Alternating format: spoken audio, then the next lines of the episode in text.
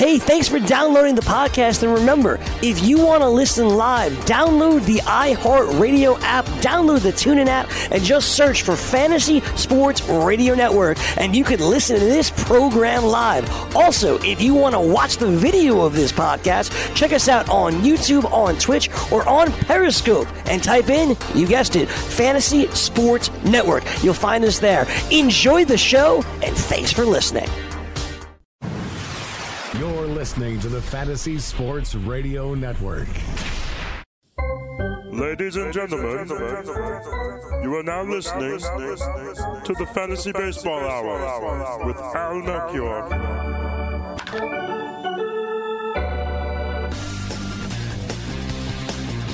Welcome, everybody. This is the Fantasy Baseball Hour. I'm your host, Al Melchior, and today is the start of something a little bit new here on the show. For our next segment, we're going to switch our focus from weekly and seasonal fantasy baseball to daily for DFS, and we're going to have on Michael Leone from DailyRoto.com.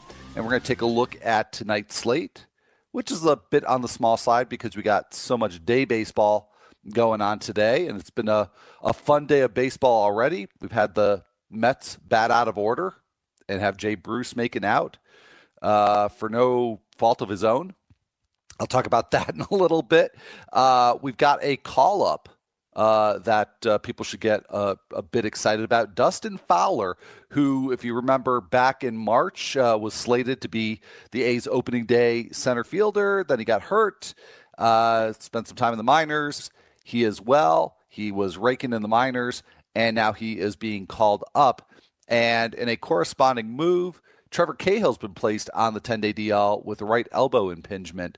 So bad news there for Cahill, and not it sort of balances out the good development of Dustin Fowler coming up for the A's with the not-so-good news of Trevor Cahill being hurt and having to go on the DL.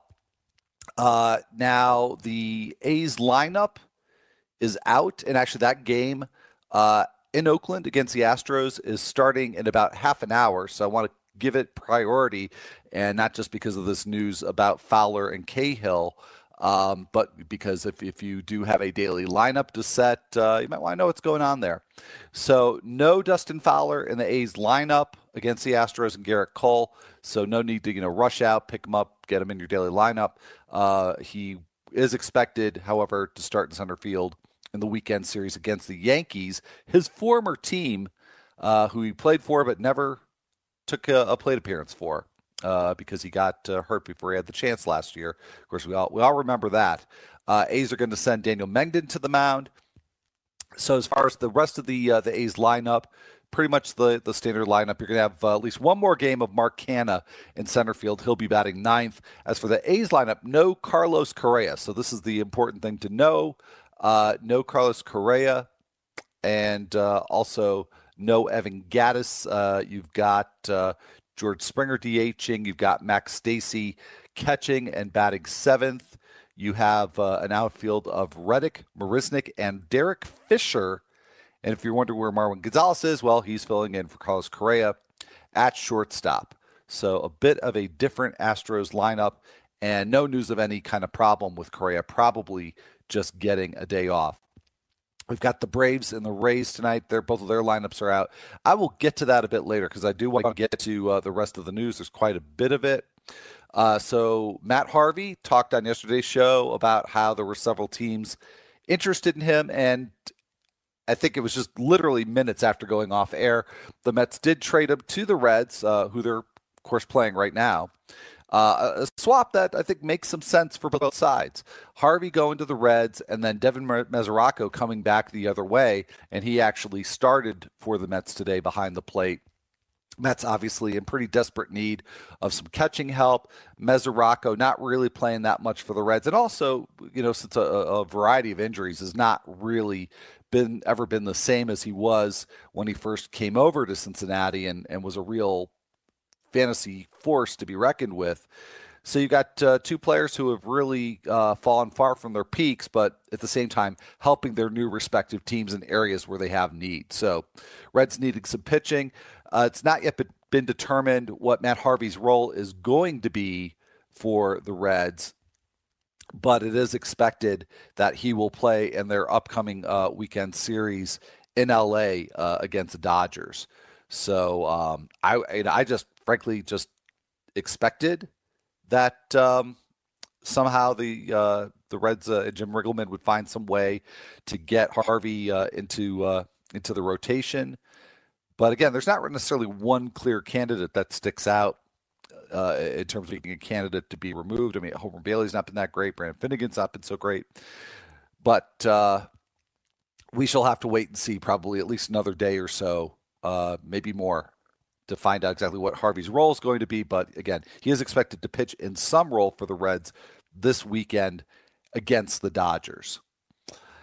Also, in some other Mets news, Mickey Callaway said of Jacob deGrom's extended bullpen session that everything went better than could be expected. deGrom threw 43 pitches, and he is still aiming to return this Sunday against the Phillies. So he is the tentative starter in the final game of that three-game set in Philadelphia. Corey Knebel has been activated. That was rumored for the last couple of days that he'd be activated today. He has been activated today, probably spelling the end of a great recent stretch by Josh Hader. As I think you got to say, Hader was the Brewers' closer. I mean, it was very unsettled there for a long time after Knebel initially went on the disabled list. But Hader, who initially wasn't even supposed to be part of the closer committee, he really emerged and ran away with that closer's job, and it just sensational, including a 2-inning stint last night. So I would expect that that's probably the last save opportunity that Josh Hader is going to have for a good while. And in some other closer news, Keenan Middleton is expected to, or may return. Let me modify that. May return tomorrow for the Angels. In any event, he's on a rehab assignment. He should be close, could be back as soon as Thursday, according to the Orange County Register. David Price was scratched from his start today. He continues to have numbness in his hand and had it tested, and it turns out he's got carpal tunnel syndrome. According to Alex Cora, he went on WEEI earlier today and said that Price has a mild case of carpal tunnel syndrome. This report coming from Steve Buckley of the Boston Herald. And it has not yet been determined whether or not Price is going to need to go on the DL, but he has been scratched from his scheduled start tonight against the Yankees. So Rick Porcello being moved up. It'll be Porcello and Tanaka for that 7:05 Eastern start, part of that smallish nighttime slate. Clayton Kershaw update from The Athletic. Dave Roberts says that Kershaw's MRA results were pretty clear and that there was no revelation of structural damage. And the hope is that Kershaw will start playing catch sometime during the remainder of this week. So it's a pretty good, although tentative, news on Clayton Kershaw there. Also in Dodgers news, Justin Turner is looking to return next week. The series against the Marlins in Miami, that's in the earlier part of the week. So might be, if everything goes well there, then might be time to actually get Justin Turner into your weekly lineup.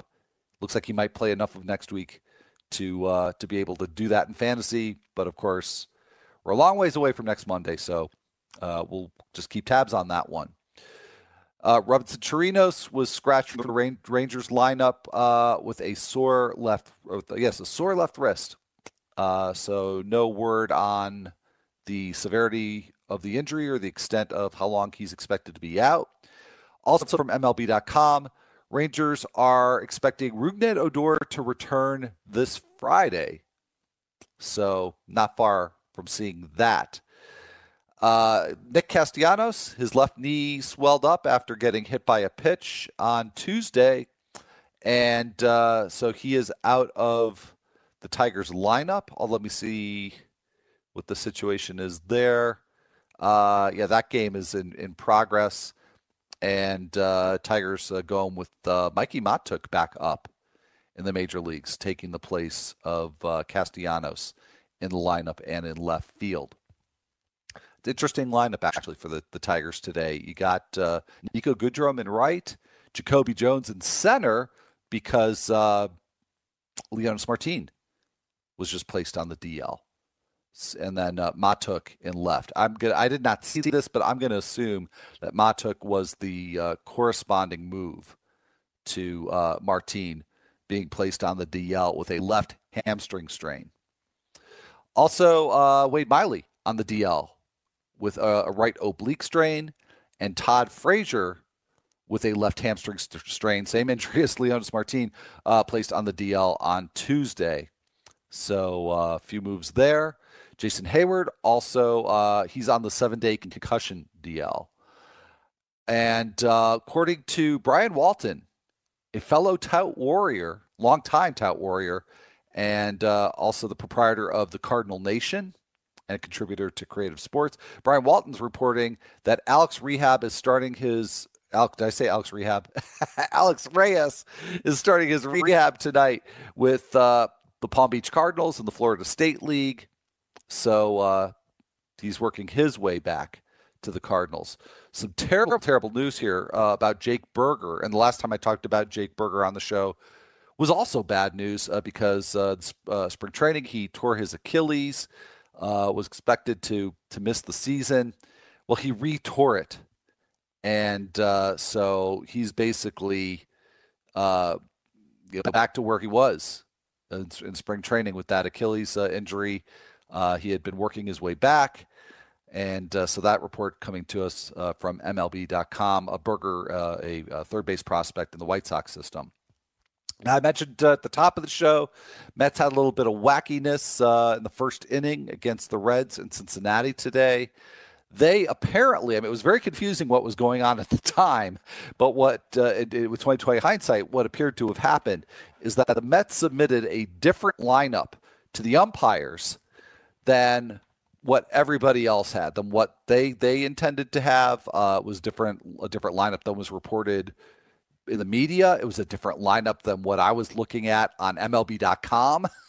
And so they had... Is Drubal Cabrera batting? I want to make sure I get this right. They had him in actuality batting third, but he was supposed to be batting second. And so what happened was, now I want to make sure I get this right. Cabrera, because it was very confusing. Cabrera hit a double. So he came up third. He was supposed to bat second, according to the official lineup. And Cabrera doubled. And then Jay Bruce was due up. But before Bruce came up, the Reds notified the umpires that the Mets had batted out of order. So Jay Bruce got an automatic out that was recorded as an unassisted out by the catcher. And that ended the Mets inning. So just very, very weird. And nothing that I have ever seen in a major league game. I'm not even sure I've seen it in a little league game where a team has batted out of order. That was just very, very odd. But checking in with that game in progress, that was the first pitch of the day, and it was 1-1 when I started this show, but now I need to see. I think that game might actually be over already. It is, and it went to 10 innings, and the Reds won that 2-1.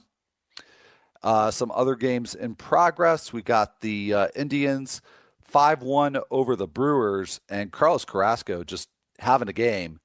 He is still in there pitching in the seventh. He's got 12 strikeouts already. Got the Rangers up on the Tigers in that game that I was talking about a little bit before. That's 3-2. That one's just in the bottom of the third. White Sox blanking the Pirates 4-0 in the fourth inning. And Cubs 1-0 over the Marlins in the third inning. And Rockies, Angels just getting underway, but already Angels on the board in that one. 1-0. Tyler Anderson pitching that one, gave up a leadoff. Zach Cozart double, and then Mike Trout drove him in. So that's all we've got there so far. In at Coors Field, 1-0 Angels over the Rockies. Now, as far as the games that are still to come, again including that Astros-A's game that's going to start in about 15 minutes or so. That and then the 7 games that are on the nighttime schedule, no weather issues expected there. So if you're still filling out a daily lineup or maybe just playing a nighttime slate, no weather considerations there to be worried about. Now, in terms of lineup considerations, we've already taken a look at the Astros and A's lineups. We now have four lineups, and we've got both the Braves and the Rays. They'll be facing each other at the Trop, and we've got Mariners for both the Mariners and the Blue Jays. Of course, continuing that series, man, James Paxton, I can't believe I'm 17 minutes into the show, and just now talking about James Paxton. But no-hitter, third no-hitter of the season in the major leagues. First no-hitter by a Canadian pitcher in Canada. Just an absolute dominant performance and fun to watch. And Paxton was throwing upper 90s and 100 in the last plate appearance that he was pitching to in that one. Just incredible. Tonight, it's going to be Wade LeBlanc trying to fill Paxton's shoes, starting for the Mariners, and Jaime Garcia for the Blue Jays. Now, as far as these lineups go, got Guillermo Heredia in left field, batting ninth. So no Ben Gamel, which is not to be not unexpected against the lefty Jaime Garcia. And then for the Blue Jays, of course, they'll be facing a lefty as well, Wade LeBlanc, and no Russell Martin. And otherwise, looks like a pretty normal lineup there for the Toronto Blue Jays. And then Braves Rays, that's Julio Teheran and Ryan Yarbrough. A's, of course, had the DH, so they get Jose Bautista in there, Charlie Culberson again at third base against lefty. Pretty much the usual cast there for the Atlanta Braves. And for the Rays, I don't see anything too unusual there. So that gets us caught up on lineups to date. And, we'll maybe take another look at that, because in just moments, I'll be back with Michael Leone of Daily Roto. And we're going to be very concerned about who's in the lineup tonight and who's on the mound. And we're going to talk a little bit about the slate for DFS. So do not go anywhere. I'll stick around for that. That and much, much more. Be up, and I'll be right back.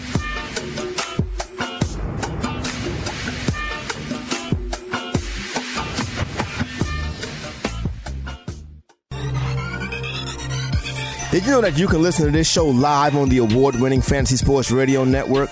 Listen on the iHeartRadio app, the TuneIn Radio app, or download the Fantasy Sports Radio Network app. The Fantasy Sports Radio Network is the only totally free, 24/7, 365 Fantasy Sports Network of its kind without a subscription. Check out YouTube Live on the Fantasy Sports Network YouTube page and participate in the program in there, where you can ask questions, discuss the topics with other fantasy enthusiasts, or tell everyone that you disagree. Call into your favorite show and ask your question. The number is 844-84-FNTSY. That's 844-843-6879. The Fantasy Sports Radio Network, your free fantasy source 24 hours a day.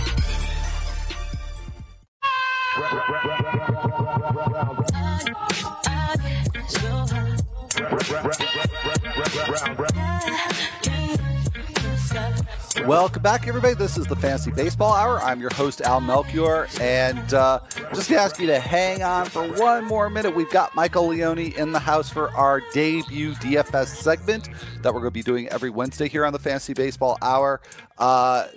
And Michael, being from Daily Roto, I'm sure he's going to appreciate that. Just going to talk for a moment here about the DailyRoto.com Dollar Month. I'm sure you've heard me talk about it here before on the network, but I wanted to put it in some context for you.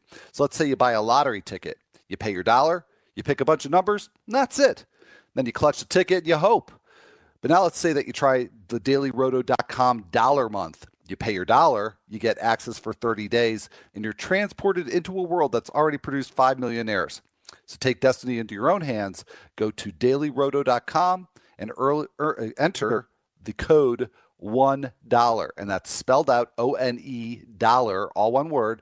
That's dailyroto.com, and enter that code, all one word, all spelled out, $1.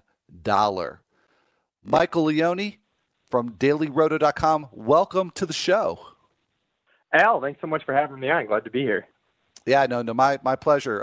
People can find you on Twitter at a great handle, at 2hats1mic, number 2hats1mic. I guess you wear 2 hats. Yeah, I've at one of the FanDuel Live events, you know, they had an open bar. I might have had too much to drink, ended up wearing two hats, and the nickname just stuck.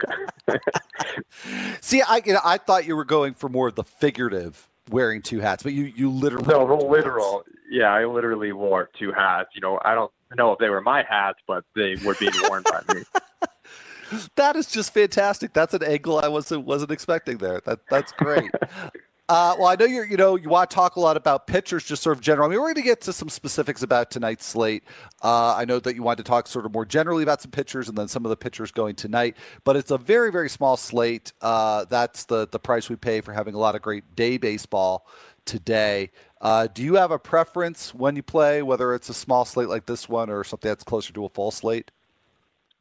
I like having the diversity of the baseball season where we get both, you know, Tuesday nights, Friday nights, we generally get these really big slates, and then throughout the week, sometimes we get them broken up. So I like having both. I don't really have a preference one or over the other. The strategy changes between the two, especially when you're playing tournaments and ownership percentage comes into play. When you get a large slate, the stack ownerships are pretty spread out. On a short slate, they can be really, really condensed, and there might be a bit more of a game theory aspect to it. Ah, interesting. Okay, so definitely would drive the strategy a bit. Can definitely see that. So yeah, we'll get into the specifics of the seven games being played tonight, but just to talk generally about strategy and talking about data and how you actually go about picking pitchers that you're going to play on a particular slate. What are the criteria that you look for in terms of the pitchers that you like to use?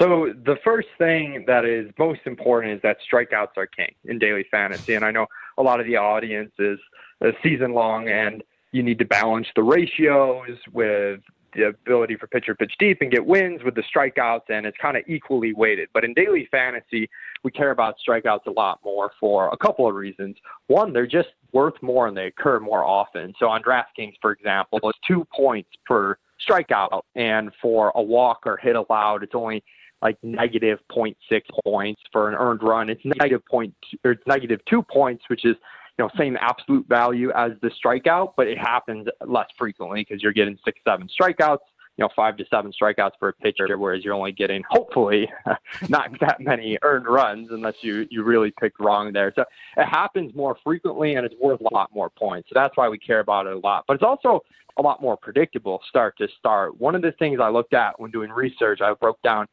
the game logs of all the pitchers of the 2016 season and found from start to start, the correlation of a pitcher's strikeout totals was more than double that of the correlation of either their WHIP or their ERA. And that's just because within a start of whether a pitcher is allowing a bunch of runs or not, allowing a bunch of hits, it just can be very prone to variance between, a 3-run homer versus a long fly out can totally change an outing. We all know about batting average of balls in play and how over a season sometimes you can get lucky or unlucky. Within a single game, you certainly can see a lot of luck or not so much luck. So strikeouts are definitely king. So looking at a pitcher's K percentage, but also the K percentage of the opposing lineup is really important. And I do like using K percentage over K per nine because I think it gets at the root skill better than K per nine does. Yeah, well, you read my mind because, as you were talking about strikeouts, and I was thinking, okay, but, what about when you've got a good strikeout pitcher against a team that doesn't strike out much or vice versa? So I'm just trying to think here. Okay, well, we've got the Padres who strike out a lot. We got the Rays playing tonight, strike out a lot. Then you got Gio Gonzalez and Julio Teheran facing them respectively. I mean, neither is a bad strikeout pitcher, but certainly neither is elite. So how much of a bump would you give somebody like Gonzalez or Teheran given their opponents tonight? One of the things we like to do too is like really break it down versus each hitter looking at their strikeout rates. And I know not every person's going to do that, but it's important to know, some pitchers like Julio Teheran, for example, he's got pretty wide splits, whether he's facing right-handed batters or left-handed batters. Over the course of his career, when you look at his K percentage versus right-handed batters, it's really strong at 25%. But versus left-handed batters, it's just 17%, which is actually below league average. So it is important to look at that lineup and see how many left-handed batters, how many right-handed batters they have in the lineup. So for tonight, for example, he's going up against the Rays team that has 4 left-handed batters in the lineup. That's, you know, around average, but generally when we see him face lineups that has only 2 or 3 left-handed batters, we start to get really excited because he's going to have a performance that's generally a lot better than his typical performance because he's going to hold that platoon edge on all of these hitters. And he also tonight is going to face a DH, which he usually doesn't. So there's some negatives there, even though the Rays as a team will strike out quite a bit. Although I just looked it up to fact check myself, and they're not striking out as much as I thought. So they're actually sort of the middle of the pack, even against righties. But, you know, there's certainly potential there, you know, when you've got, you know, Brad Miller, Carlos Gomez in the lineup. Those guys could definitely strike out. And also, how much weight do you give towards trend? Because Tehran has actually pitched pretty well in his last few starts. So that is something for pitchers that I honestly weigh a lot more than I do for hitters, is the recent performance, because there's so much noise sometimes with hitters in recent performance that it's tough to strip out, whether this is just the general, you know, valleys and highs throughout the course of the season or if there's legitimately something there. Whereas pitchers sometimes, because they're facing so many batters first start, you know, we get a better sense of what they're doing. And we can also look at things like a pitcher's velocity, and we can look at their peripheral statistics, their strikeout rate, their walk rate, their home run rate, things like that. So we do weigh that pretty well. What we try and do is take a look at what our original baselines are, you know, what projection system like Zips, for example, which you can get for free on FanGraphs. Like you can go to Julio Teheran's FanGraphs page and you can see what a Zips regression system projects for him rest of season. And then we like to weigh the recent performance. So it's kind of like a threefold thing that we take a look at. All right. Very, very cool. Well, let's go take a look at a few pictures that I know you want to talk about. And by the way, I that wasn't playing DFS, but playing my daily lineup league. That's a seasonal league. I had room to pick up a starter because I had to put Yu Darvish on the DL.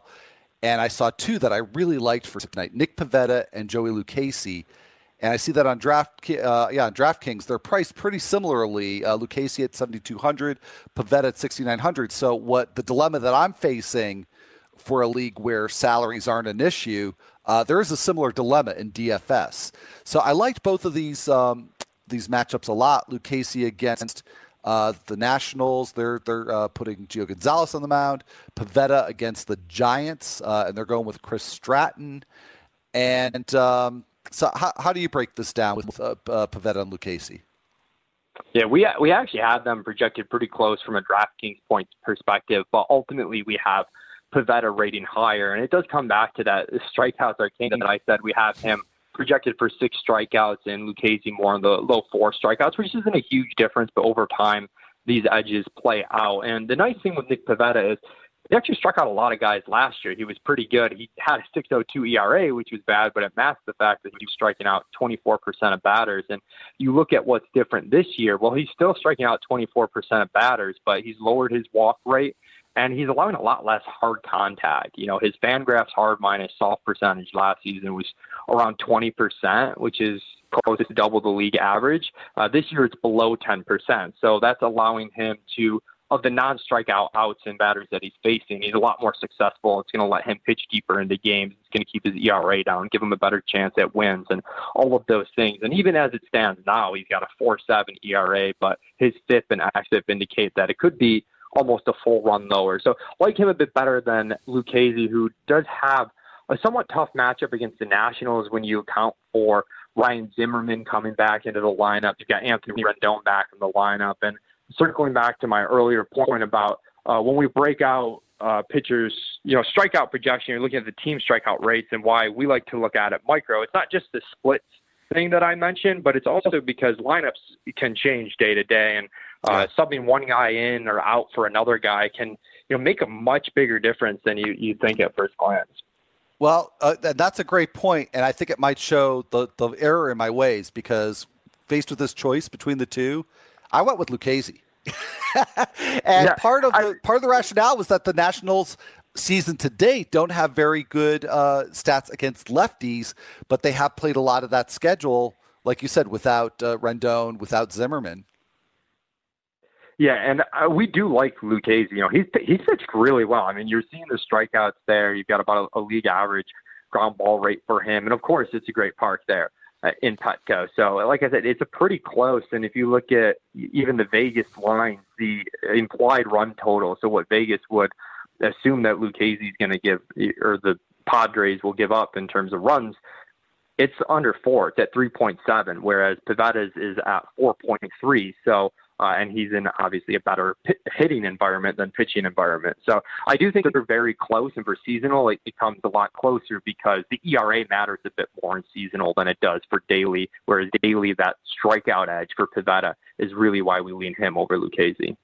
All right. Well, the Twitterverse agrees with you. I put this out to a poll because I had such a hard time making a decision for my lineup. I made the decision that I wanted to, see if I would get validated, and I didn't get validated by you, and I didn't get validated by the Twitterverse either because they went 64% in favor of Pivetta, 23% for Lucchesi, and 13% wouldn't start either. So take that for what it's worth. And just to mention one other thing, and I don't know, what your reaction to this might be, is that not only did I look at, the national splits against lefties, but Pivetta has not had really a lot of success against left-handed hitters. And I just thought Brandon Belt and Alan Hansen, if it was in San Francisco, it'd be one thing, but at Citizens Bank Park, I thought those two guys alone might do a bit of damage. So I don't know if that's micro analyzing too much, but no, I think that's a good thing to look at. And I do think Pivetta might come with a bit more volatility than Lucchesi. And it's just one of those things, where you're willing to accept the risk. And we generally are on the higher reward, higher risk side. And a lot of that, again, I hate to be repetitive, but it comes back to strikeouts are just so important in DFS. Yeah, no, I absolutely, I get that. The reward structure certainly creates that incentive, and the fact that if you're missing bats, you're not getting hurt in other areas either. So there's a bit of a multiplier effect there as well. Alex Wood, even though he's going up against the Diamondbacks and Archie Corbin, he's a little bit pricier than Pivetta or Lucchesi. He on DraftKings he's at 7,600. Do you think he's worth it given the matchup?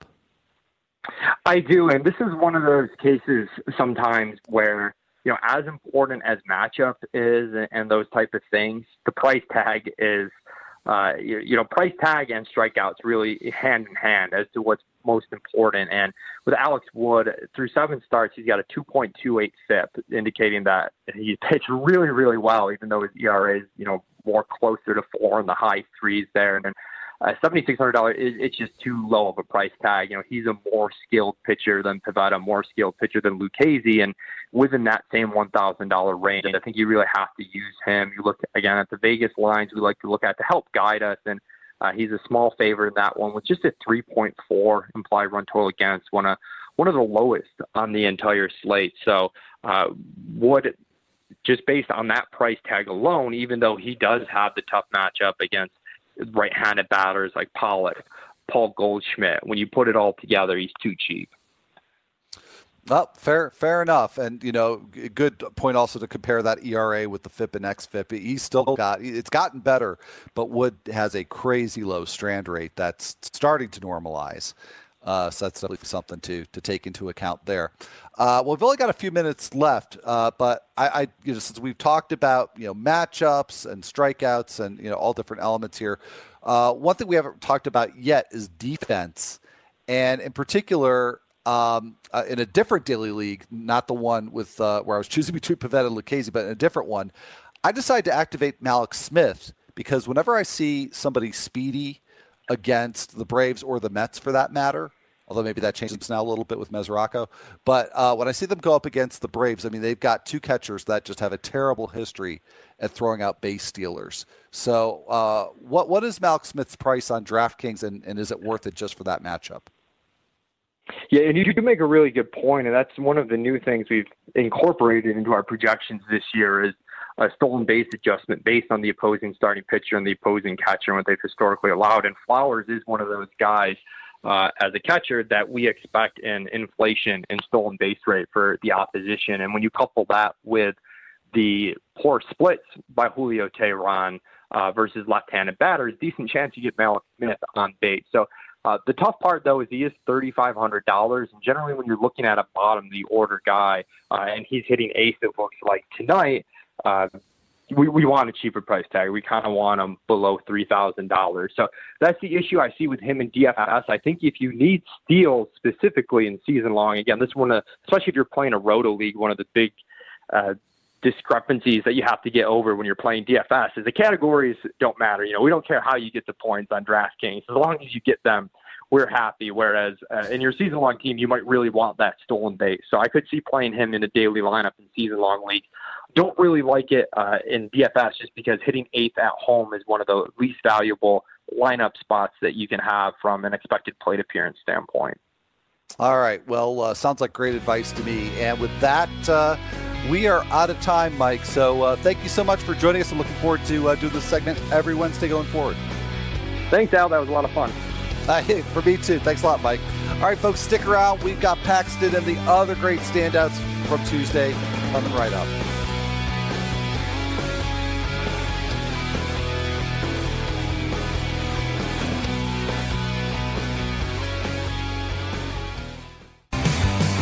Have you ever wanted to have a fantasy expert in the palm of your hand? Or better yet, in the pocket of your khakis? Well, check it out. Now you can. It's the Fantasy Sports Radio Network app. Download it now to your phone. We promise no weird viruses, no strange tracking things. Just 24 hours a day, 7 days a week of pure fantasy knowledge dropping all over your head. It's the Fantasy Sports Radio Network app. Stop being a weirdo and streaming it online. Get it on your phone. Take it with you everywhere you go.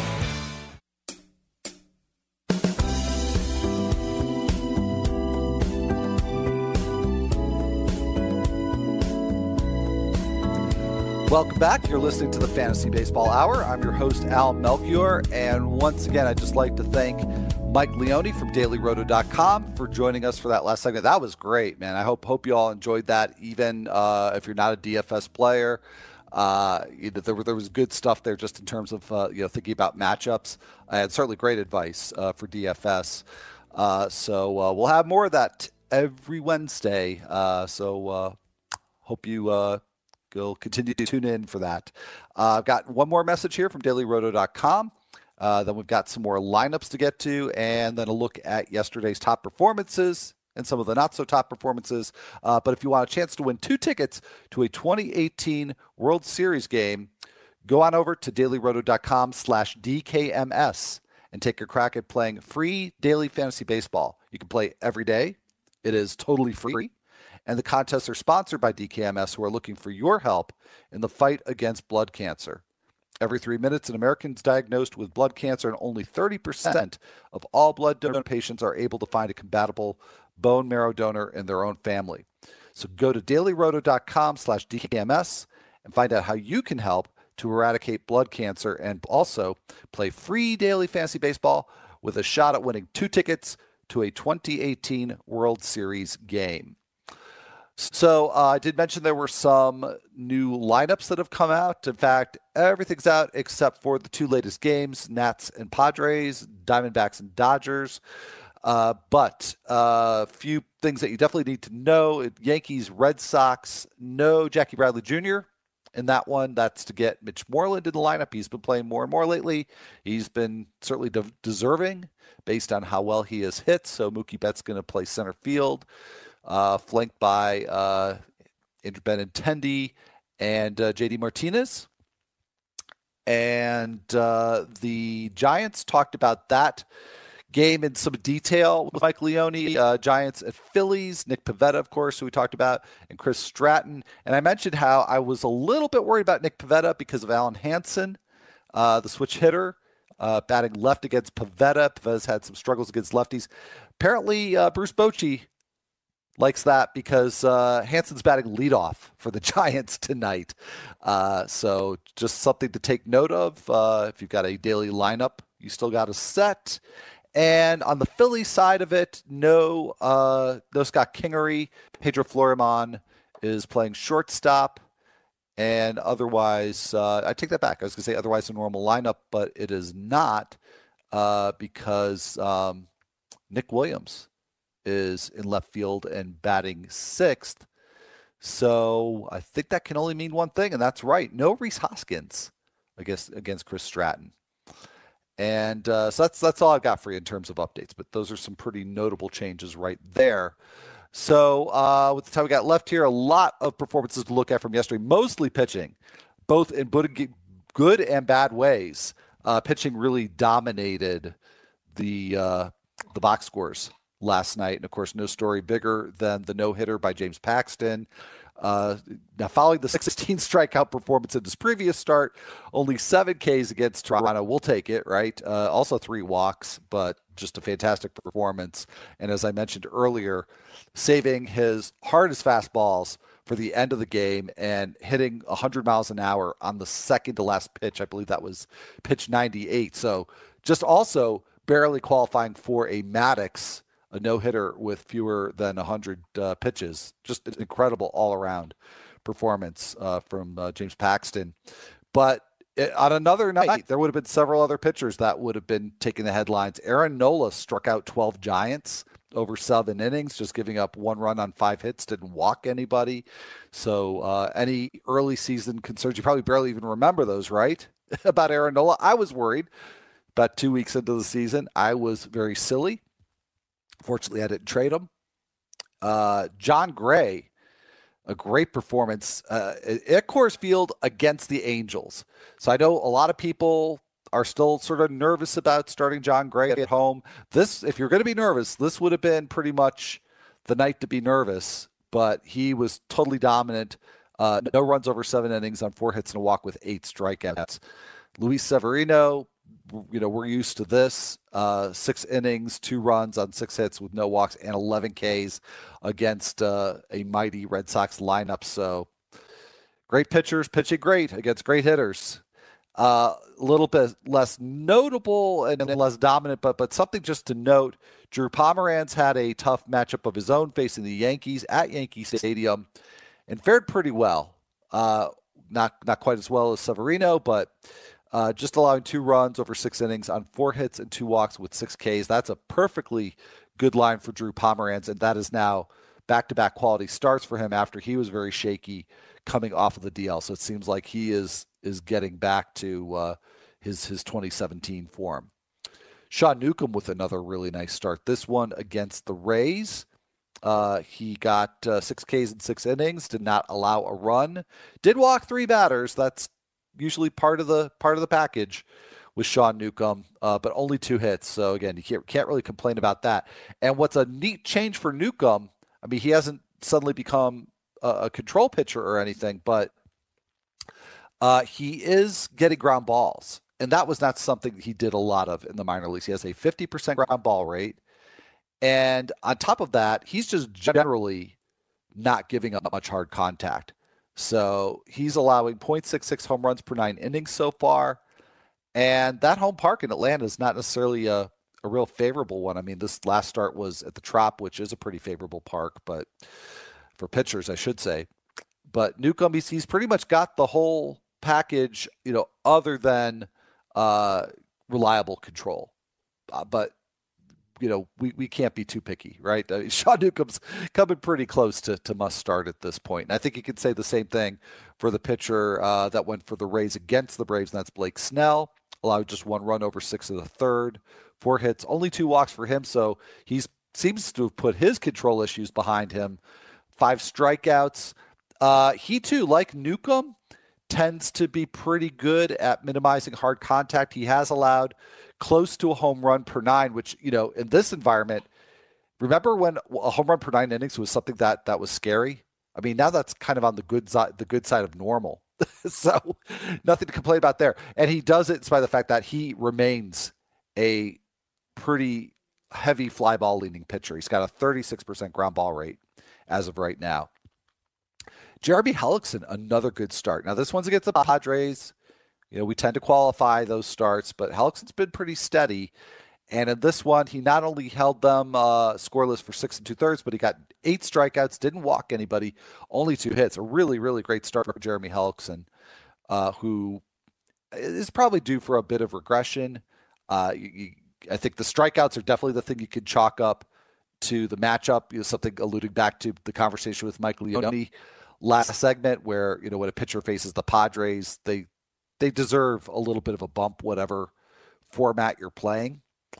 So I don't expect Hellickson to be a strikeout pitcher, but he's the sort of pitcher, and I've talked about this before, that in a 2-start week, I would give him some strong consideration. I mean, first of all, he's going to get some run support from the Nationals lineup, most likely, especially if he's got home starts. That's not a bad park to be pitching in. And he could be pretty good for whip. That also not giving up much, like Newcomb and Snell, not giving up much hard contact, not somebody who's likely to walk a whole bunch of people. So there is some fantasy appeal there for Jeremy Hellickson. So that's the good, whole lot of good pitching-wise last night.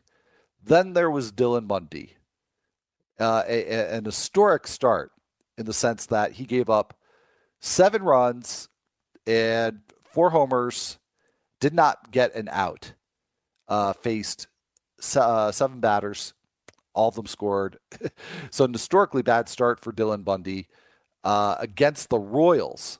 And I apologize to the one person who asked me on Twitter if they should start Bundy last night. And without any hesitation whatsoever, even though he had been bad in the 2 previous starts, I said, go ahead. Because ever since he's come up, and particularly since he's come back from Tommy John surgery, Dylan Bundy is somebody that I've always had a little bit of worry about because of the low ground ball rate and the park that he pitches in. But he's over the past, I want to say quite 12 months, but since the second half of last season, he's just been so good at missing bats. And then facing the Royals, who right now, even after this game, ranked 25th in the major leagues in isolated power against right-handed pitchers and 28th in a home run to fly ball ratio against right-handed pitchers. It really did feel like a no-brainer. I didn't hesitate at all. I said, go and start Bundy.